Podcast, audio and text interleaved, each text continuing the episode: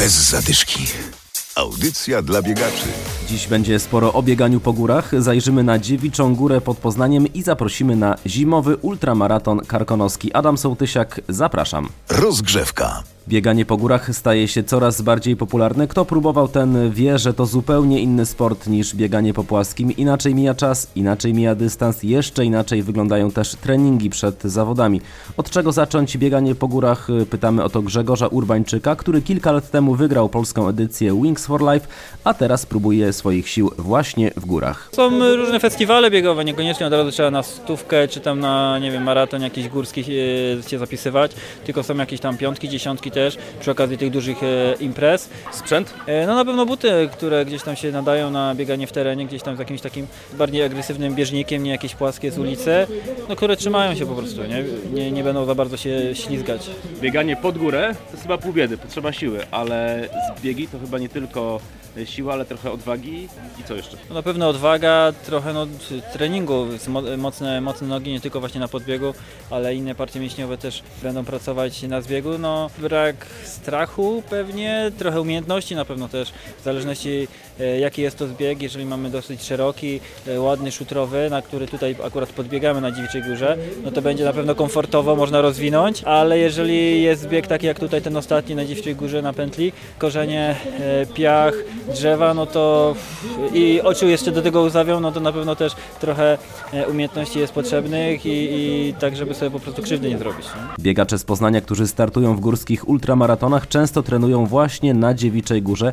Jest tam biegowa trasa, która potrafi dać w kość. Tutaj można się nauczyć, chociaż e, nie ma skał, nie ma takiego e, podłoża urozmaiconego, ale są korzenie, są liście, trzeba uważać. Ja się przygotowuję do Pieniny Ultra Trail i tam będzie mój pierwszy start właśnie ultra.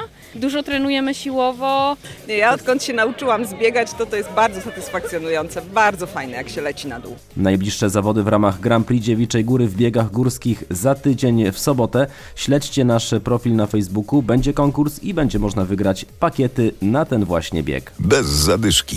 Zostajemy w górach, ale już nieco wyższych. Zimowy ultramaraton karkonoski to bieg bardzo wymagający. 48 km w trudnym górskim terenie i to w dodatku zimą. Na pewno nie są to zawody dla tych, którzy dopiero zaczynają przygodę z bieganiem w górach. Organizatorka Agnieszka Korpal. Zimowy ultramaraton karkonoski to memoriał Tomka Kowalskiego, himalaisty, który zginął w 2013 roku podczas zimowej wyprawy na Broad Peak. E, poprzez ten bieg chcemy uczcić pamięć Tomka, pamiętać o tym, kim był, jaką był osobą, jakie dokonania ma na swoim koncie, i te sportowe, i te górskie. Zimowy ultramaraton karkonoski to jest bieg wymagający, trudny, e, przez to, że karkonosze zimowe są naprawdę wyjątkowo e, i piękne, i trudne, mają taki alpejski, bardzo kapryśny i trudny charakter.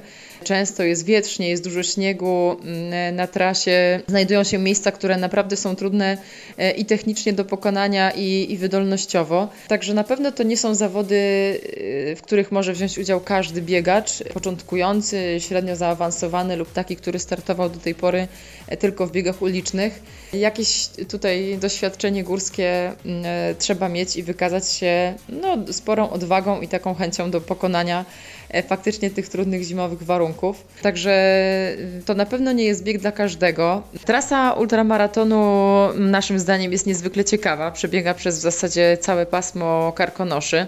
Start ulokowany jest w Szklarskiej Porębie. Zawodnicy biegną przez Szrynice, Śnieżne Kotły, Śnieżkę, Przełęcz Okraj aż do Karpacza, gdzie w samym sercu miasta znajduje się meta. Razem z Agnieszką zachęcamy do kibicowania, na przykład w Karpaczu. Można też kibicować zdalnie na stronie Zuka. Będzie można śledzić zawodników online. Te zawody przypomnę w sobotę 25 lutego. Bez zadyszki.